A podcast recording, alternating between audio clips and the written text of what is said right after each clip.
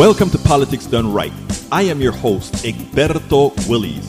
This is a progressive program that will take the mystery out of politics. This is the program that will encourage you to make sure government becomes we the people. Whether you are liberal, progressive, conservative, or otherwise, you get to air your point of view. We are an independent media outlet that, unlike mainstream media beholden to corporations, we only owe allegiance to you. Remember, you can also send me a tweet at E-G-B-E-R-T-O-W-I-L-L-I-E-S. That is at Egberto Willies. Let us engage. It is politics done right. Welcome to Politics Done Right from the studios of KPFT 90.1 FM, Houston, your community radio station. We have a great program for you today. Well, folks, big, big, big news. Politics Done Right is going back live again. Guess when that's gonna be? That's gonna be Monday, September 26. Keep that date alive. Monday, September 26th.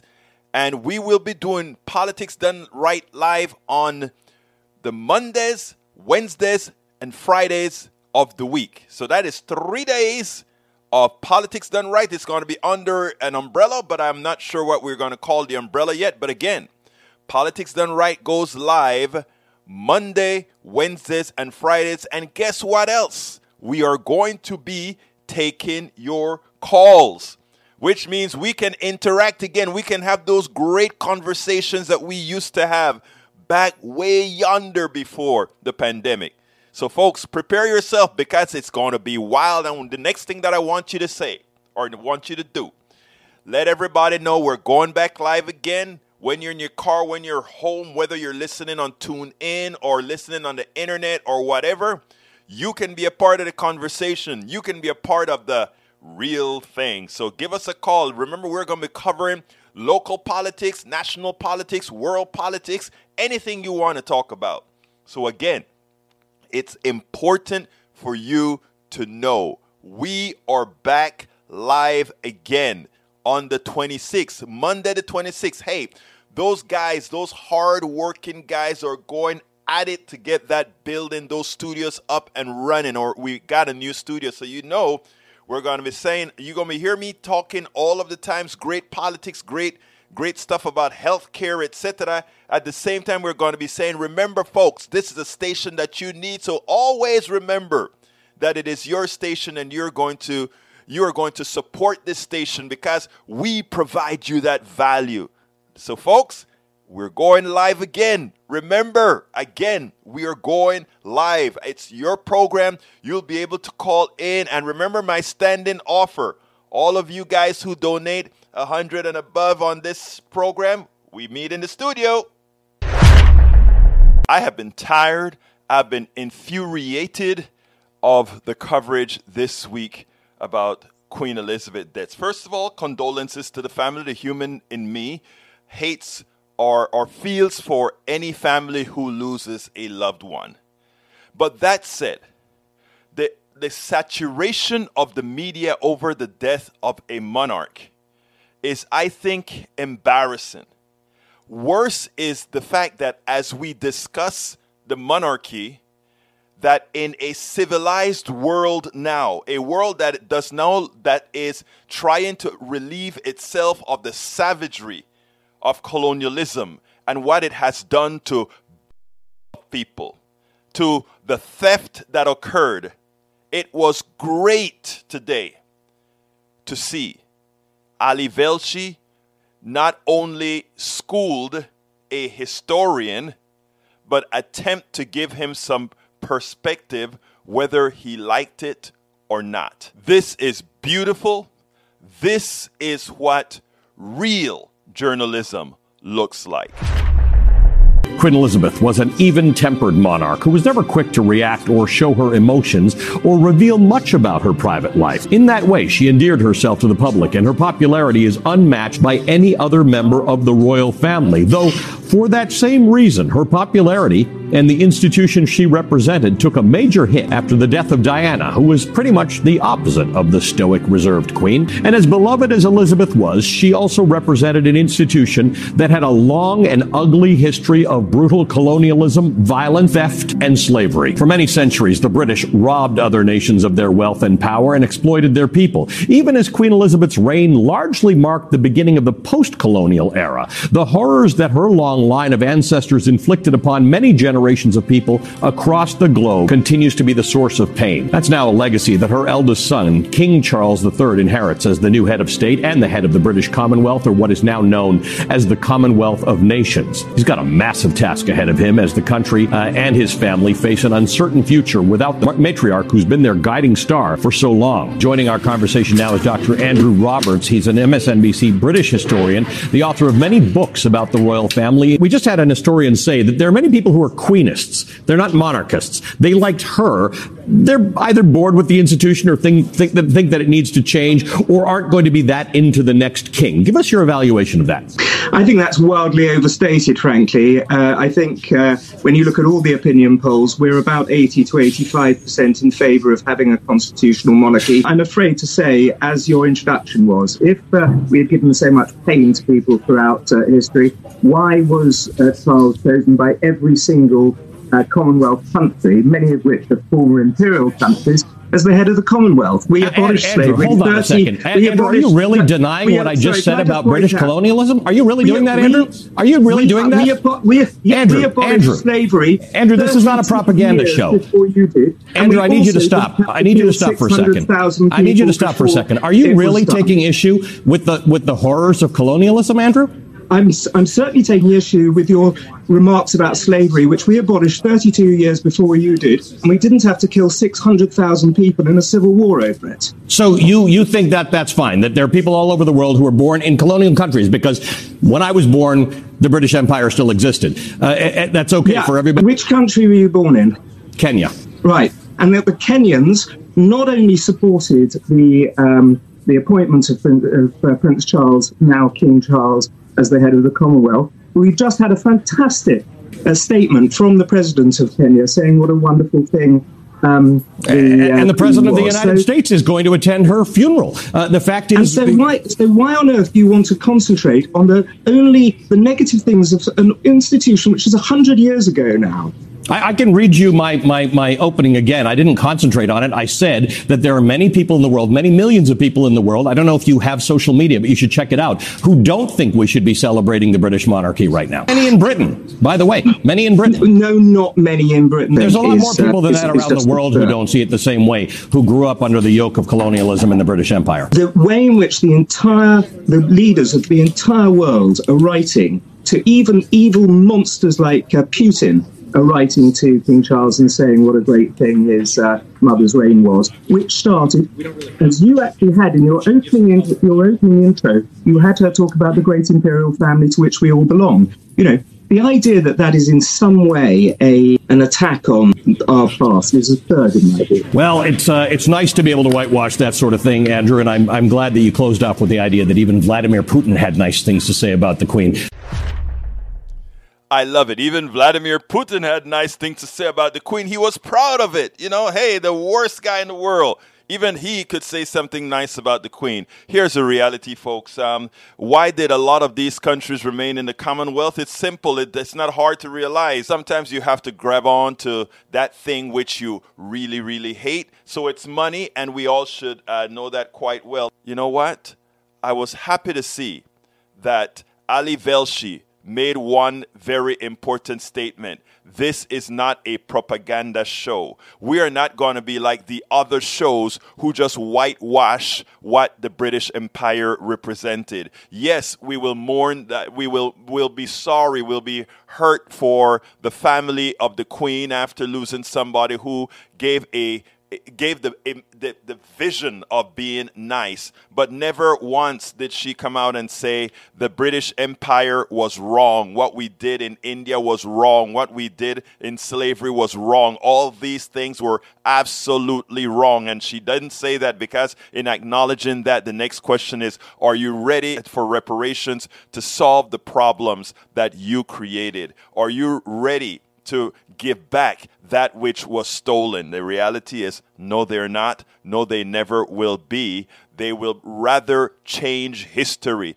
They would rather placate history than do the right thing. And for all of those who are having all these false interpretations, these false beliefs of what British Empire really means, Ali Velshi uh, schools many on this. Thank you, because you have the platform. It's important for us not to allow false historians to go out there and over time overtake what the violence, the savagery that colonialism really was, and to some extent still is. Welcome to yet another edition of Politics Done Right, streaming directly from Netroots in Pittsburgh, Pennsylvania. I'm here today with Troy Williams. Troy, absolutely. Uh, thank you so kindly for spending some time with us. Troy, um, let, let's start with the negative, okay, and then we're mm-hmm. going to move on from there. Absolutely. Uh, you were incarcerated for 25 years. I was incarcerated 25 years of my life for um, participating in a takeover robbery of a computer parts company in California. Uh, you know, I grew up in California, gang banging in that whole world, and growing up in that life, you know, I, I did what gangbangers do. Uh, uh, let, let, me first tell you um, what I wanted to. Uh, I asked you. I, I, I saw your your badge where it says restorative media. Right. What you told me is that the impression that the media gives us about uh, the incarcerated and the lives of the people being incarcerated is all wrong. What is it that you're bringing that you want to make folks aware of? Well, I, I think it's about narrative control, right? It's about us having control over the narratives that are told and spoken about us, right? Oftentimes you'll see media companies go into a setting and they'll tell this negative, this negative story from an outside perspective, right? They'll use fear mongering techniques, which actually cause more divisiveness than anything. And um, so back in the day, uh, these media companies would come in and they would like places like Lockup, even National Geographic came in and they did this whole story about um, Scott Peterson, and, and, they were going around asking people what would they do if they caught, caught Scott Peterson on the yard. So it's always some outside journalists coming in looking for the sensationalized story that is going to give people shock value. But what they don't do is they don't go in and not, they're not talking to the father who is actually uh, remorseful um, for what he's done, uh, who actually like sees the outcome of what his behavior has done to his community and to his even to his own family, right? So those narratives, those stories aren't told, and we're led to believe that everybody in prison, um, one, are there because they deserve to be, uh, and two, um, that are like uh, there are so many people who are in prison who are actually not guilty for the crime that they were incarcerated for, and there are also a lot of people who are, have been in prison for crimes that probably should not have been labeled criminal uh, in the first place. And we can tell that nowadays when um, when somebody who is in jail for 20 years for stealing a CD player, right? Uh, a $40 CD player and you take 20 years of this person's life. One of the things we also uh, have been doing lately is challenging um, this whole narrative around uh, uh, removing the uh, involuntary servitude clause from the Constitution and the effects of that, right? Uh, and you you would it may be hard pressed for some people to believe, and for some of us, it's like it's the same as what it was. But um, people were making the same arguments as they made in 1863 to keep um, the exception to slavery clause alive uh, in this country and in the state of California. I think what you're really talking about, and tell me if I'm right, is that many many uh, jails, many prisons, they actually rent out the services of their imprisoned people. Absolutely. At a at a very reduced cost, almost at slave labor type. Uh, almost like we complain about sweatshops in China, but we're not looking at the sweatshops operating within behind the walls of prisons. People, your audience will never guess what my job was the last eight years of my incarceration. I guarantee nobody in your audience will guess. I, I can't guess. And what was your job? My job the last eight years of my incarceration was I worked as a video technician. I was the programmer for San Quentin Television's closed circuit system, and we produced. Not only did we program the television stations inside the prison, but we also produced stories, radio, uh, and uh, video stories uh, inside the prison. Uh, and I got paid a whopping uh, 37 cents an hour to do so. Right. And these and they made profits off of them. the of, of, course, the institution. So the people inside the prison, we've all heard. I'm, I'm, I'm assuming that about firefighters. Right. Um, you know, we've we don't understand that there's video technicians, there's librarians, there's electricians, there's plumbers. Like any any job that you can conceivably think of that is needed in the community is needed behind the walls of a prison. And incarcerated people specifically, I know in the state of California, and it is my assumption from talking to people around the country, it is equally the same that they work these jobs inside of a prison. And in many cases, they're getting paid pennies on the dollar if they get any wage at all. And you know, th- this is this is very interesting because I, I think um, you know earlier on uh, in, in, several of the programs that I do, I talk we talk about crime and how it's handled and how it's punished, right? Mm-hmm. And we have somebody that goes into a 7-Eleven and take a candy bar, a misdemeanor, or somebody who maybe grabs enough money cash out of a register and run that mm-hmm. makes it a felony, mm-hmm. and they spend years in jail. Right. You spent 25 years years right. in prison. Right. They spent all this time in jail or prison, and uh, we have the petty, the, not the, we have the criminals, the real criminals, corporate executives that that cost you your life for thousands of dollars, mm-hmm. cost the lives of many of people based on their policies, right. and they are respected in society. There Absolutely. is a determined problem in what we call crime in this country. And I think Absolutely. when you talk about uh, sir uh, restorative media, I think think you are trying to do something that we hope to do as well, and that is change the narrative, change the narrative of what a criminal is, change the narrative we, of what you do. We have to change that narrative, and I, I, I do want to say this that I in no way, um, for myself personally, um, am attempting to reduce the my accountability for the harms that I cause right. to my own family, to society, and even um, to the victims of the crimes for which um, I was found guilty and sentenced for. So I'm it's it's not a, I'm not saying that. I want to cut what, you there because mm-hmm. that is the reason I wanted to speak to you right. because that's one of the first things that you told me. I am not trying to say I'm not guilty of what right. I've done or I'm not taking accountability for what right. I've done. But remember, there's uh, there others. There's, there's other factors. There's a lot of other factors.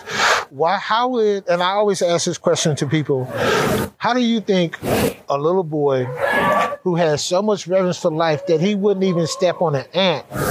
How did that little boy go from that to being a gun-toting, gang-banging felon willing to put a gun to somebody's head? What happened in that child's life? So even if you can't uh, sympathize or empathize with the gray-bearded dude sitting in front of the on your show now, perhaps you can identify with the little boy in your neighborhood that is still going through stuff or or going through things right now and because of what he's going through because resources are not there for him what is he going to become what opportunities are going to be there for him and then when a person goes to prison, they're in prison for all of these years, um, forced into uh, uh, a slave labor without proper compensation and he's released and then told good luck.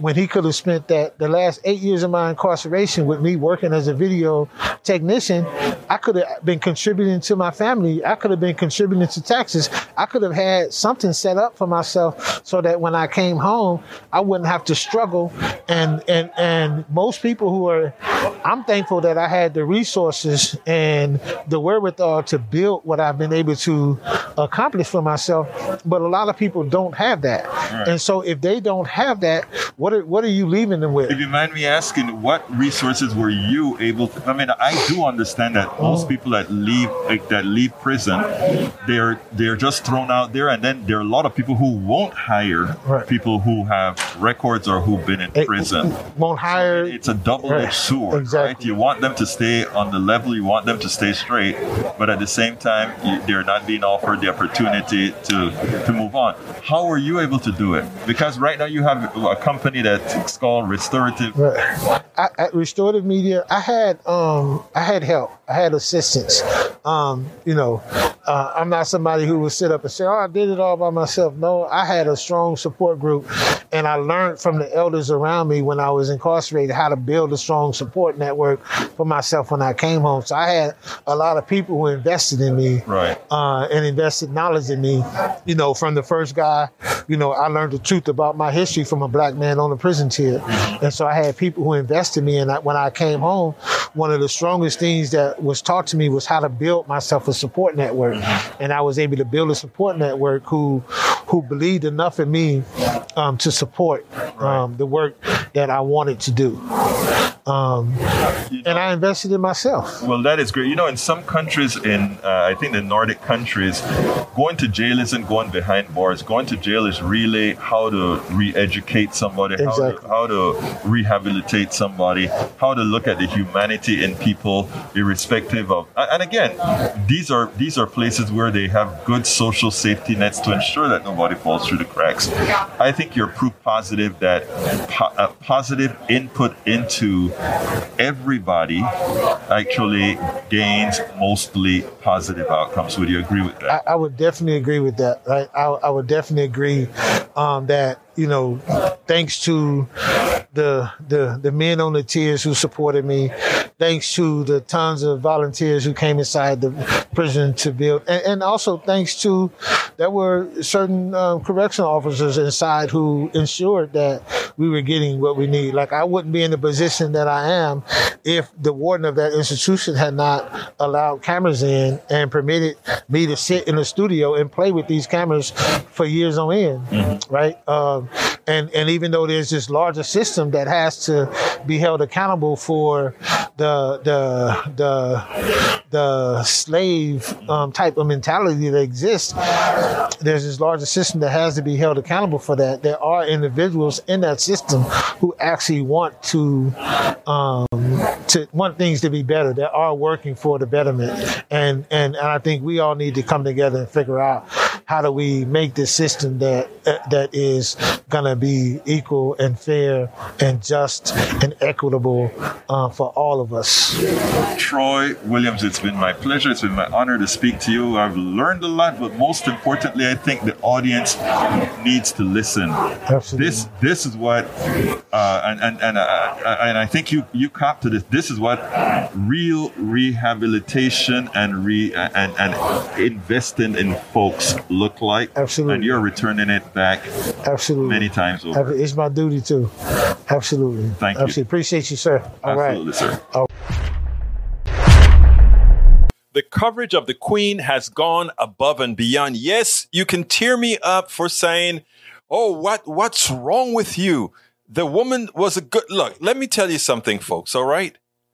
Uh, well, I tell you what. Let's go ahead and listen to what Ali Velshi has to say. I mean, he schooled many on colonialism, and then I have a few words that I want to talk about because I tell you something. I am very uh, upset at this grand daily coverage, using up a lot of time that should be placed on educating us on what's going on in the economy and much more. But we're dedicating it to a funeral for, again, I don't want to be insensitive, but yes, the queen died. Yes, the queen outwardly presented a positive attitude, but let's understand what monarchy represent and what it represents to a lot of us, to my ancestors, what it represents to the Jamaicans, the Trinidadians, the all the folks from the West Indies were my genesis, uh, which is my genesis. So let's go ahead and listen to Ali Velshi and then we'll we'll move on. How about we talk a little more about colonialism? The first Elizabethan era ended when Queen Elizabeth I died in 1603. Her 45 year reign was, quote, a golden age, though I guess that kind of depends on your perspective, which marked England's emergence as an ambitious and ruthless global power. Elizabeth I heavily encouraged privateering, granting charters or trading and exploration rights to private companies, which paved the way for an intercontinental empire. It was she who gave Walter Raleigh permission to set up a small colony on Roanoke Island, Britain's first foray into the colonization of America. Now, centuries later, the second Elizabethan era has just ended with the death of Queen Elizabeth II. The two reigns invite easy comparison, and they are tethered by their unique positions in the timeline of British colonialism, the beginning and the beginning of the end. In the 1920s, the British Empire was at its zenith, ruling and controlling the natural resources and economic output of around a quarter of the world's entire population, about 413 million people at the time. All of these countries in red were controlled by the British Empire. You can see Canada, Australia, um, India, Ireland, much of Africa, just to name a few of the countries. To quote an often used phrase throughout the 18th and 20th centuries, the sun never on the British Empire. It literally meant that it was daylight somewhere around the globe in a place that Britain controlled. But nightfall for the empire was on the horizon by the time Elizabeth became queen, and it was ushered in by the colonized, not by the colonizer. In 1947, a few months after Queen Elizabeth II's 21st birthday, but five years before she became the monarch, Britain would lose one of its most crucial imperial possessions, India, and the newly partitioned Pakistan. For more than a century, Britain had exploited local rulers, workers, and resources in India, flooding the British economy with cotton and cash. India not only paved the way for Britain's massive global rise, but funded the continued progress of the Industrial Revolution. Remnants of colonialism in India continue in the conflict between India and Pakistan and India's continued colonization of Kashmir. And I don't need to make a metaphor here. The 105 Kohinoor diamond, which sits in one of the three royal consort crowns, is a spoil of war from India. As countless sought and achieved independence from England, many became members of the British Commonwealth, which was formed in 1949. Upon her death, Queen Elizabeth II remained the head of state of 15 Commonwealth nations who chose her uh, as their head of state. 36 of those countries are now republics without a royal head of state. Five have their own monarchs. While the Commonwealth is a clear vestige of colonialism, initially conceived as a consortium of white settler colonies like South Africa at the time, the Commonwealth was a vehicle to preserve Britain's global influence at a time when decolonization was getting more popular around the world. But really, it positioned Britain at the head of a massive school, teaching the former colonists how to behave and how to, in theory, self-govern. Through the lens of history, it's now often seen as patronizing, sometimes racist, including during the 12 years that apartheid South Africa was a member. And it's generally a superfluous uh, thing and probably a waste of money. By the mid 1970s, the British Empire was reduced to little pockets around the world. When Hong Kong was transferred to China in 1997, the then Prince of Wales called it, quote, the end of empire. That prince is now King Charles III. Colonization, British or otherwise, was economic exploitation, violence, and racism. Decolonization, virtually never initiated by the British, was often a bloody and deadly fight for independence. Example after example. The U.S. Revolutionary War, the concentration during the Boer Wars in South Africa, the massacre of hundreds of Sikh worshippers in Amritsar, India, in under 10 minutes, by the way, in 1919, the death of between 20,000 and 100,000 people in the Mau Mau uprising in my birthplace of Kenya in the 1950s, the opium wars with China, and lesser known atrocities like civilian torture in Cyprus, the continued mess that is Israel and Palestine today. All of it is the legacy of British colonialism. Queen Elizabeth was widely respected and admired. But if you're having mixed feelings about the mourning of the Queen and the institution she represented for so many decades, that's valid and you're not alone.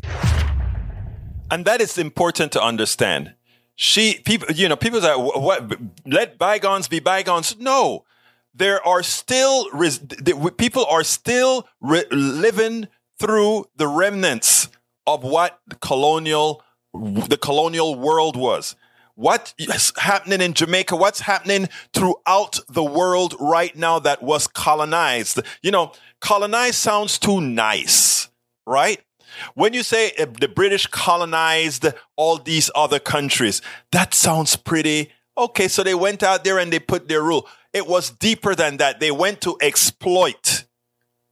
Colonize is just a nice way of saying we exploit the people, we enslave the people, we took the natural resources of all those lands that we controlled and brought them to England, to the British. That's what it stands for. And she was, look, she was the head of that, or she is, or was the head of that entire organization. And she is a symbolic head now who has just passed away. And now another king has risen to take on this same symbolic reign of an evil institution. And we have spent hours upon hours glorifying that which affected mil- billions of people around the world. So I, I am not going to be kind with those who just want to say, let bygones be bygones, because in my humble opinion, bygones be bygones mean the, the demoralization of many. It also mean some believing that others are better than they are. That is colonization. And the most shameful part about this is, is having former, form, the leaders of new countries that are part of the Commonwealth or were part of the Commonwealth or were colonized, that they are somehow attending a funeral of the person who is on top of that agency that colonized them. I, I, I mean, I, trust me, I understand why. It has a lot to do with money yeah, we be nice to England and when or to the UK or to the British, and when the, when we need the help of the British to get a few bucks here and there, we get it. Well, stop it. You don't need the British. The richest parts of this world are those places where the British colonized. They can stand on their own. I mean, again, they can stand on their own. The British Isles had very little to offer. That's why they ran all over the place and took over other fertile lands, other lands with resources. People, people, please, especially those who were former, uh, for, formerly enslaved, either in chains, in mines, or otherwise by the monarchy or the, the monarchies around the world, we should have zero reverence for those people. Zero. Because again, that is a society that says we don't believe in democracy. We believe that there are certain a certain group of us that are inherently, inherently, rightfully owners of the world. We cannot have that. And believe it or not, it sounds nice and sweet when you're watching it on MSNBC and CNN and the Queen going through the streets, etc. That sounds, it looks good. Look, I don't mean to be uh, uh someone that's that that's that, that's demeaning the dead or anything like that. I like I said, I feel for her family, I feel for them, but the glory and the pomp and circumstance that's occurring right now is doing nothing but removing the stench that is monarchies, and colonialism. King Charles just gave his speech, and you know he's talking about the service of uh, Queen Elizabeth II. First of all, I do want to give from the human side condolences anytime one loses a family member. It's hurtful. We love our family. We love our relatives. We love people. So in the human side, we feel for the death of Queen Elizabeth II. Rest in peace. That said, the overarching coverage, the overarching uh, accolades that we are given the monarchy and the pomp and circumstances, as I continuously say, it's unwarranted and undeserved. And to see grown folk act like this over a fairy tale, over a monarchy, over a monarchy that has caused much disaster throughout uh, different groups around the world, including in Ireland, its close neighbor. It drives one crazy. But anyhow, it's interesting because what really lit me up this morning is this type of response from grown men and the devaluing of the common man. Check this out. It's just him. It's just him. Camilla, I can't see Camilla in these pictures. It's going to be so many things that we're going to be picking out. Another notable point when you're watching uh, Charles and Camilla now, uh, she's walking behind him. Uh, he's the sovereign. He's the monarch. There is so much to that little segment there. She's walking behind him. You walk behind me. I am the sovereign. I am the monarch. Uh, what, what? How can you even say that and not feel diminished? How can you say that in the year 2022?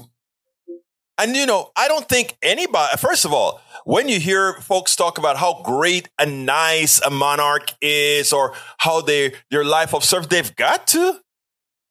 What else are they going to do? What's their other purpose in life? We've gotten over where we should be getting over the monarchy and working as democracies. It's about time, don't you think? And to think that just because you have a bloodline, that you are inherently supposed to rule others, that you become, you continue to be the queen of the commonwealth, independent countries, and they still have you symbolically as a queen. It's one of the most degrading thing, especially from countries that one colonized, dominated, and hurt many people in those countries. I think it is sad. And you know what? This morning, one of my favorite writers, uh, her, I subscribed to her writings, and I just felt a sense of peace in that there was not, I was not one of the few feeling this way, but somebody decided, let me just write about it. And Allison, Allison Gaines at May, at Medium, one of, you know, Medium is a great place, folks. Please go to medium.com and support these different writers by just getting a, is a little membership and you'll see that you, you read unlimited great writers. But anyway, Allison says, why most black people are refusing to mourn Queen Elizabeth II. It's time to decolonize the grieving process. And I love the way she starts. One thing has become painfully clear in the aftermath of Queen Elizabeth II's death is her legacy is complex. Yes, it is. While some will spend the next few weeks praising the longest serving British monarch's reign, black people and other marginalized groups are having a different conversation about the harm of British colonialism. For instance, Irish Twitter reflected on the monarch's role in the Great Irish Famine while Americans often hear about the famine as a natural phenomenon, Britain actually deprived Ireland of resources and systematically shipped, stripped the Irish of even the least semblance of basic human freedom. Some refer to their efforts as genocide. As Irish people expressed their discontent, they found a new friend in solidarity, Black Twitter. We often hear that Britain is known for a type of polite racism, but that's misleading. The British Empire's so role overshadowed the participation of all other Northern European powers in the transatlantic slave trade. And like America, Britain has never paid reparations to formerly enslaved people or their descendants. As a result, the legacy of the slave trade has helped to codify a racial hierarchy in the country. So, what does this have to do with the queen? Well, for starters, the royal family has made its fortune from the slave trade. It started when Queen Elizabeth I allowed John Hopkins to kidnap slaves from Africa to sell to the Caribbean, making tremendous profits. Then a, the death of Queen Elizabeth II sparked renewed calls for reparations as King Charles become the new monarch. Read the entire article. It is, it is solid. It follows the things like uh, when England was an empire, stealing the treasures, uh, the pharaohs, uh, or uh, treasures from all over, from Nigeria, etc., putting it in their museums, and now these folks want their stuff back, and too often they refuse. So let's let's be careful, let's be cognizant, let's be measured. But this saturation of adoration for the monarchy, for Queen Elizabeth, too, for those of us who have lived under this empire, whether you be in the Caribbean, wherever you are, let's not give undue credit where it's not at all due. Let's go ahead and mourn uh, the lady, the, the, the nominal queen of England, and then to hell, get rid of it. No bloodline, because a bloodline should inherently have dominion over anything. We should be worth what we work for. We should be worth what we decided to adapt to our intellect for. But to just have 24 coverage of a queen's death, and you ask, what's the purpose of the queen? Is she making lives better for anybody else? But you have coverage like this, a semblance of reality creeps into the minds of those who are looking at these channels as if this is how they are informed. Let's really be informed. They are proven they're poor informers. This actually was pretty surprising to me. Andrea Mitchell challenged George Will, a conservative troglodyte of the past that these old ho- all these hosts would just go ahead and let's say whatever he wanted to say. Well, Andrea Mitchell kind of did a good job today. I mean, she could have said a few other things, but you know, coming from Andrea Mitchell, I thought this was wonderful. Check this out, and then we'll take it on the other side. Can I say something about the president and his yeah, cars? Yeah, please do.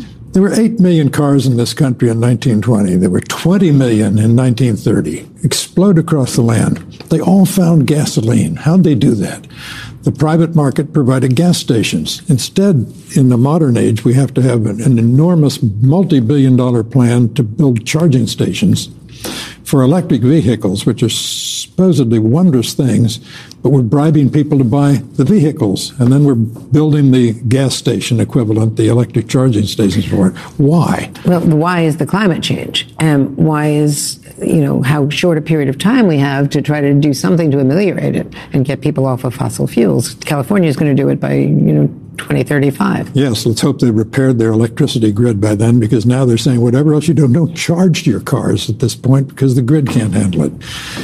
If you have confidence in the government's ability to plan all this, you've been in Washington long have, enough to know you better. Have raised- now, you know, it drives me crazy. First of all, uh, she answered the question quite right. It's the climate, doofus. It's the climate. And what I think having the government having to step in to build charging station proved is the failure of the private sector. You see, they want to amortize pipelines. They want to amortize uh, all these old infrastructure. They want to use up all that all that carbon that they have in the ground in the form of oil, gas, and coal, right? So they so it's not in their interest. They don't care about the future. They'll burn the they will burn all that coal and burn all that gas, burn all all of it to turn it into carbon dioxide and fry the future. It's not about the future for the private sector. It's about the next quarter.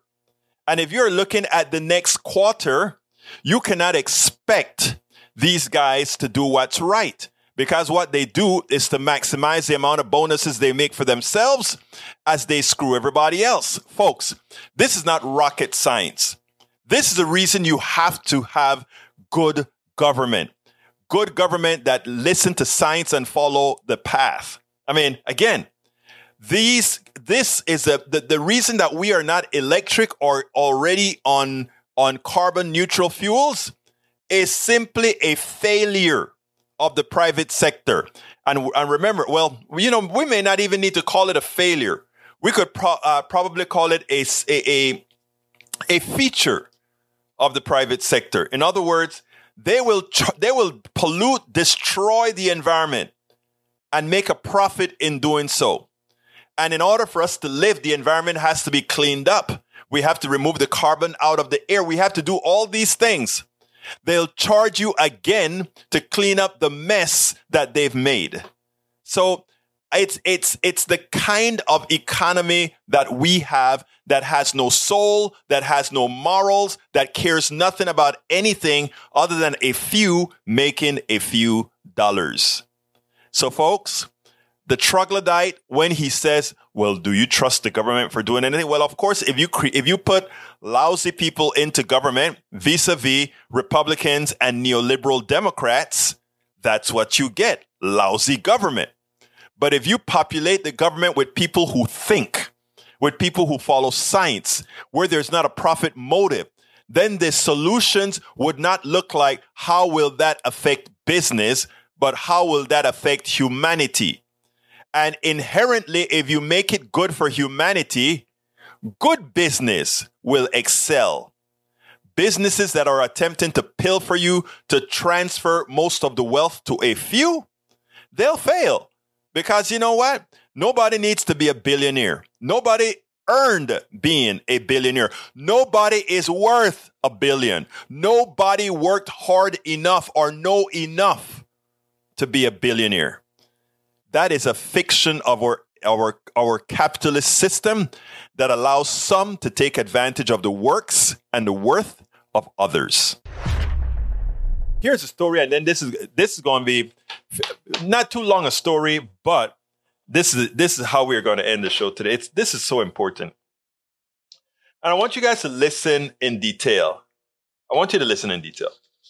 I woke up this morning still with pain in my on my my you know my teeth. So I went to the I went and I made an, an, an appointment with the dentist, and they were able to see me right away. Great, great! I am so happy about that. Go in there. They uh, we have insurance, okay? So uh, we have supposedly dental insurance, okay? And um, and here is the and and here is the deal I go in there and they take the first, you know, that, that full x ray where they rotate that stuff around your head. You know, it goes, uh, it goes all the way around your head and they took the whole picture of your teeth. I was glad to see that because what that told me is I had no major happenings going into the cráneo or down below. So that's what that first thing said. And then they said, so what, which teeth or tooth hurts?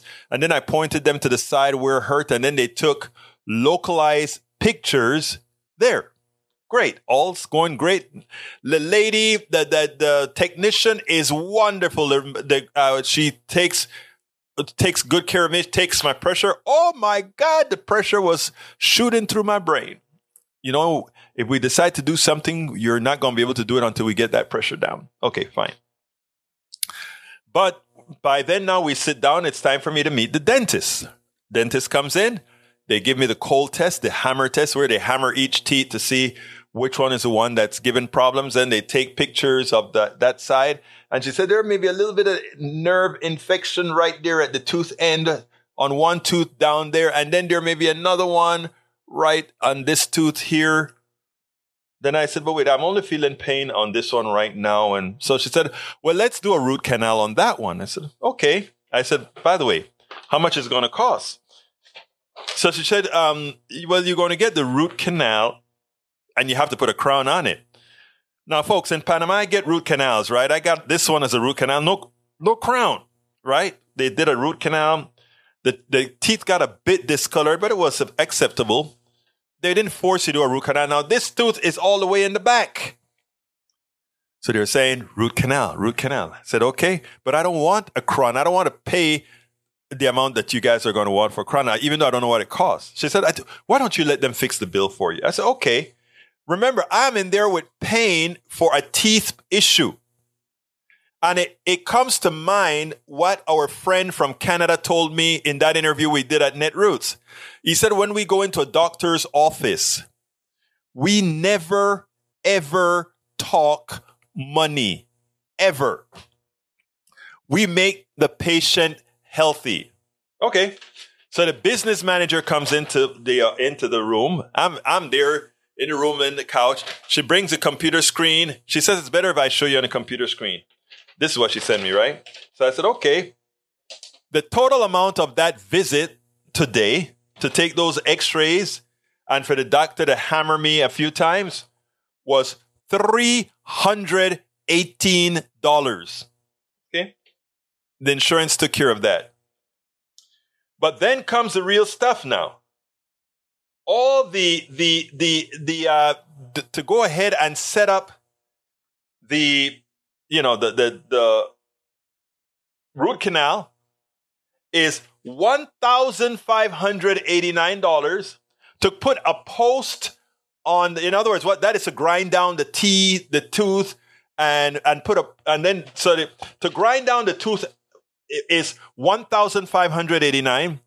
To pulp the tooth, meaning take out the nerves and all of that, is uh, and that is just to go around it, two hundred seventy six dollars. To do the actual root canal, one thousand one thousand one hundred eighty five dollars. Pulp Vitality, I have no idea what that is. 68 bucks. Limited exam, another limited exam, 82 bucks. And something called Endemic, 420 bucks. I'm not done. ADA intra orifice, I don't know what that is, $199. And then ADA core buildup, $319 for a grand total. Hear me out, guys.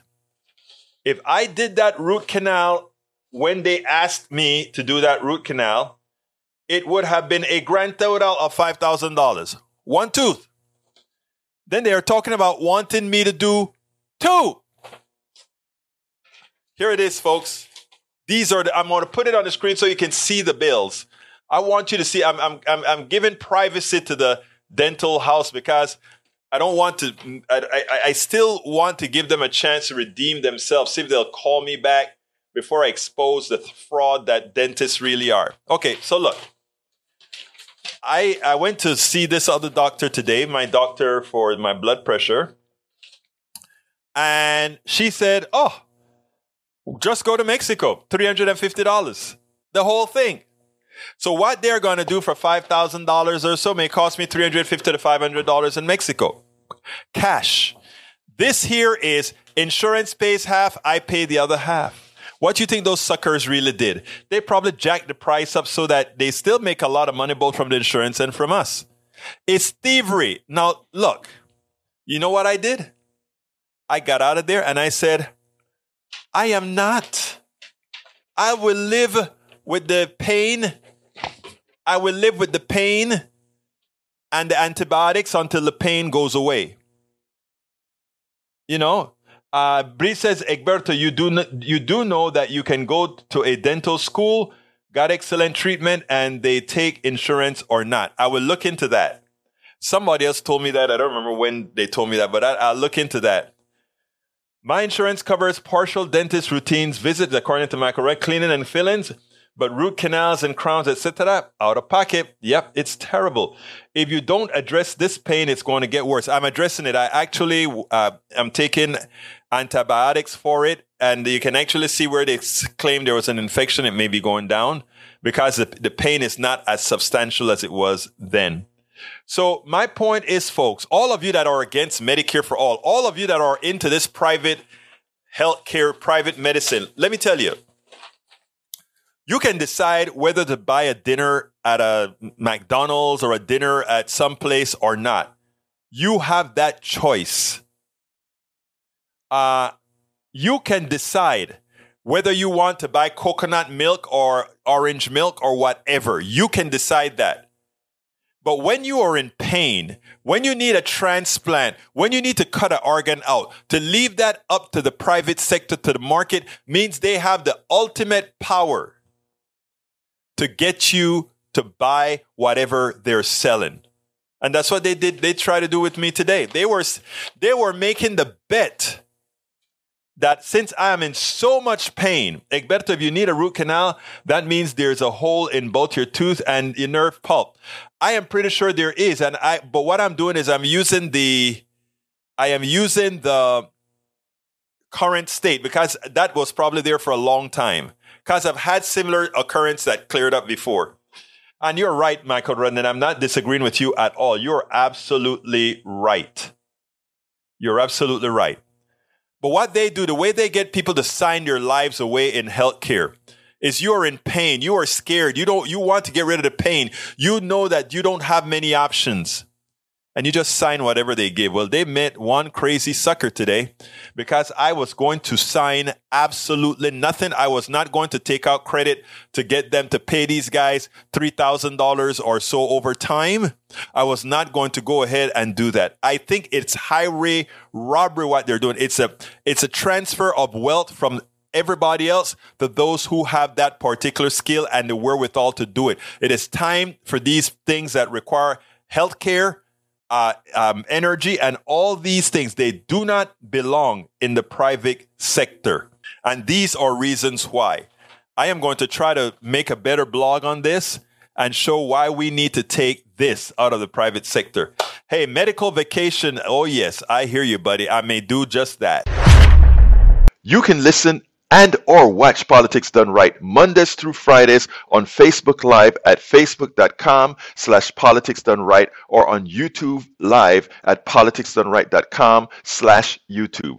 Please do not forget to follow me on Twitter for updates. My Twitter handle is at Egberto Willies, at E-G-B-E-R-T-O-W-I-L-L IES. But don't you forget, listen to us live on air at KPFT 90.1 FM on Thursdays at noon and at Fridays at 11 a.m. all Central Time. Please remember to keep your community radio station in your minds. Keep KPFT on your mind. Talk about it.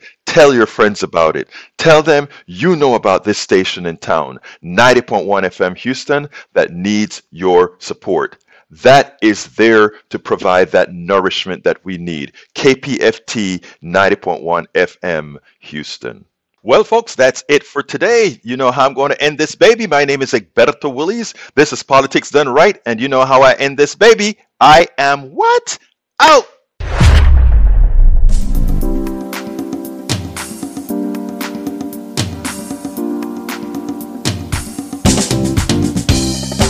Welcome to Politics Done Right. I am your host, Egberto Willies. This is a progressive program that will take the mystery out of politics. This is the program that will encourage you to make sure government becomes we the people.